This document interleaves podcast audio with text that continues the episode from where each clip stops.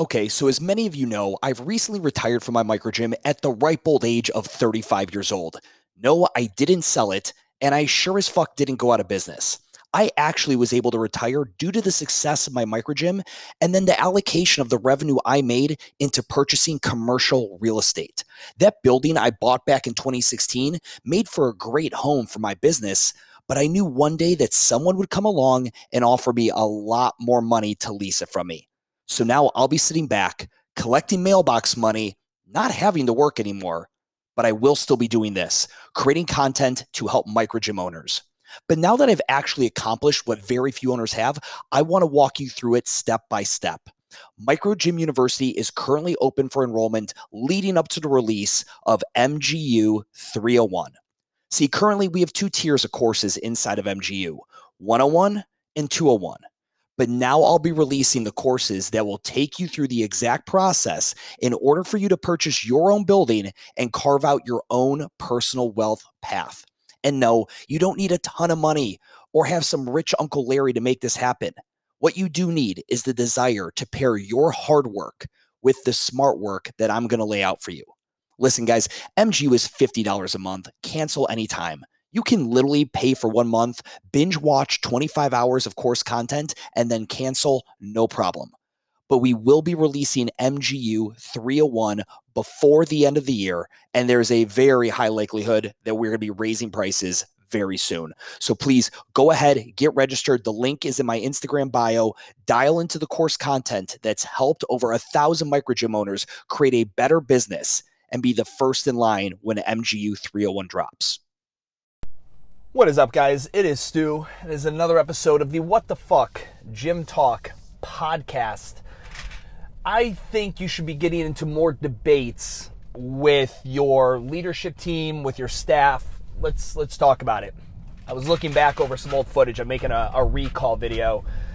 Uh, you know what a recall video is, right? Like when you've said a bunch of shit in the past and then back then it might not have been as relative or might not have been as much of a light bulb moment. And then the current reality of now comes out you're like oh fuck if only everyone knew i've been saying this shit back that that's a recall video right? Recalling some smart shit you said back when when everyone might not have thought you were being all that smart and now you can tell them eat a dick um, and drop that video. So anyway i'm doing that right?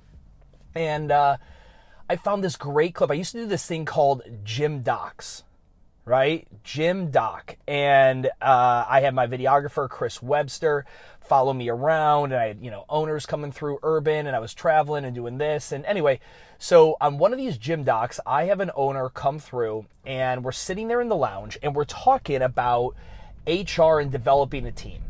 And this was like a Saturday. He's there and the fucking place is just, I mean, we are humming classes are sold out and back to back busy. The spin studios go and the coffee shops going, and and I'm just sitting there drinking coffee and talking with this guy, and he, you know, this other owner, and he's like, you know, I want to be at the place like this where like I can come into my gym on a Saturday when we are fucking like the kitchen is on fire, everything's going on, and I don't have to do a thing. Like it's just the team is running smooth and people know what to do, and if there is a little bit of a moment they know how to solve it. And even if they did it, I don't mind like helping out. But like I just want to get them to that place where my team is just this like orchestra of mini me's and they're just like attacking the problem as it, as I would. And so and I'm like I get it. I get it. And here's what I told them. I said my I've always talked about investing in humans being the number one thing that I've done well as a micro gym owner, right? I invested in staff. I've been, you know, I always did that first and foremost. Well, by doing that, and again, if you do it right, you become full time. Right? Full time, again, for those of you guys might be new to my content, full time does not mean 40 hours a week. It's probably actually more than 40 hours a week. What it means is they're more like full focus. This is their only source of income. They are 100% invested in the success of this business, whether they're working 32 hours a week or 52 hours a week. And I'll be honest, with the fitness industry being 5 a.m. to 9 p.m., it's going to be more like in the 50 ish. Um, anyway, so as like the key thing with those people like that's what you know members of my leadership team the key players in your organization the full-timers for full focus you would better be getting into fucking debates with them at some monthly or bi-week like some frequency. I don't need you like arguing with them every fucking day or every week. That might get obnoxious. But like you need to be getting into a good, solid, respectful debate with people on the regular. And when I say people, I mean these other individuals. Now, you might be like, well, why would I want to argue with my staff? That sounds like a headache. That sounds like exactly what I don't want to do as a manager, as, a, as an owner, as you know, the boss. And I think there's a difference. You know, I I loved debate when I was in high school. If you guys you guys probably can tell, I love fucking arguing with people, right? Now, the one thing the reason I like debate is cuz when done well, debate isn't like person A makes their point and person B goes, "Shut the fuck up, eat a dick and dot." Like, no, a good debate like listens to someone else's position, hears it, picks apart the flaws in that position, now represents their case and their you know counterpoints to those flaws. And you just go back and forth. And either you change someone's mind or you don't but at least you've both kind of like presented your the you know uh, not the optics but you presented the uh, the logistics the guts of your position. Now arguing with your staff debating with your staff i see is crucial because number one when i talk to a lot of owners i'm like hey do you and your staff have a lot of back and forth? You guys you know, do you have a lot of debates or, you know, maybe differences of opinion as to how things should be done? And let's say the answer is yes. Oh my God, me and my staff, it feels like every other week or every week we're fucking going back and forth about the programming or about this or about the schedule or like, I'm like, okay, well, that is an issue. Like, that's not what I'm talking about. And that is an issue generally because you haven't laid out, guys, our brand has a unique belief in fitness like this our business needs X amount of revenue, so we need to do these things. You either haven't brought them in on the number side, the deep number side of the business, or they fully don't understand the unique belief in fitness, the unique brand that you've created. You haven't, you know, really given them marching orders, so they have there's room for arguing. A really good organization has informed their staff here's where we are financially. Here's our goals. In order to achieve those goals, we have a couple options on the table. What do you guys think of them? That way, when you make decisions in the business, people aren't all up in arms and getting pissy and they're really just being reactive like a member would if you change something. Like they're not thinking of it like a business person. They're thinking of it as, you know, somebody that you just insulted or you're switching up on them and they don't like that. So, really good organizations make sure that's really that that's completely explained, which then leaves debates and arguments to essentially be ways in which we improve upon that or smarter, more efficient ways to uh, meet our end goal. At Urban, I would have constant, you know, frequent uh, debates and arguments with Isaac about how uh, how we should go about something from a customer service perspective, how we should go at something from an operations perspective with Deuce, me and him might go back and forth on some programming stuff. Maybe I, you know, I had questions as to why we're doing it like this, or do you think this would be more efficient? And then he would provide his counterpoint, and we, would we'd make a decision either way. But the reason that these debates are so fucking important for you and your staff, it means that you guys are constantly trying to see the world from a slightly different angle and trying to constantly evolve what it is you're doing. It means you're thinking about it if you tell me, oh yeah, so you know, I was giving you the examples there, like an owner says, oh yeah, we have arguments all the time. You know, it's just as shitty. The owner goes, ah, yeah, no, we never, we never really argue about anything.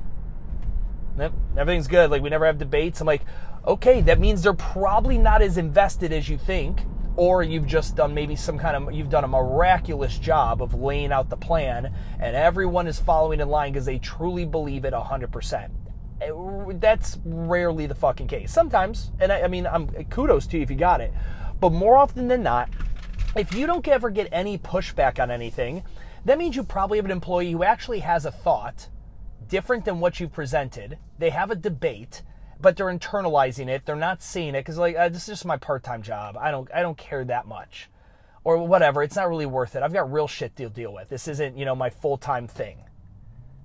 And guess what? That's going to carry over to the way they coach, the way they carry themselves within your business, the way they show up at meetings. You know, they're just going to have these little gripes, right? And like it builds up and it builds up, and that's what we call resentment. And then you get into a fucking full blown Donnybrook one day in a, in a you know staff meeting. So you know, getting into debates with your staff, I think, is healthy, and I think it's important to create a culture that allows for that to happen. You know, I'm the biggest like advocate of as an owner and as a leader to say to your staff, guys, listen, here's my hypothesis. Here's the idea I want to present to solve this problem. Here's why I believe it'll work. go ahead and tear it apart.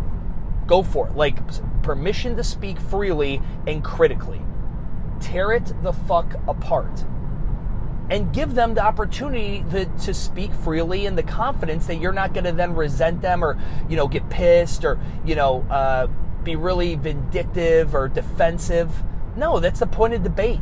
Here's my position, and I want it, a really good someone who's really, you know, talented at debate and like uh, confrontational conversation wants the other party to present an alternative view, an alternative argument. Right? You want that. Otherwise, if you never have anyone debate you on your thing, and never you're never being pushed to think of it different. You're never being pushed to, you know, further your mind scope of how this could be seen or done or implemented differ- differently. So, guys, you know, argue with your staff more you know, have the conversation with them, very similar what I'm laying out for you, and let them know. But guys, I'd like for us to have more critical conversations. I feel like I say shit and you guys are just kind of go with it. But I truly don't feel like everyone's always on board all the time. So I'd like for these to be much more uh, higher participation. I'd like for you guys to feel comfortable saying and speaking your mind, even if it's complete difference of opinion of what I have. And obviously, you as the owner, at the end of the day, have the final say, just like I did. But I'll tell you what, I let Isaac and Deuce. We had three of us, and anyone with a five-man, you know, leadership team. I'm sorry, five-man, odd man. You know, odd numbers in your leadership team. I fucking the vote system. They would outvote me frequently. Right? Like what I thought, I would let them weigh in, and then I'm like, okay, I trust them. I put them in power in these positions. They are closer to the product and service than I am.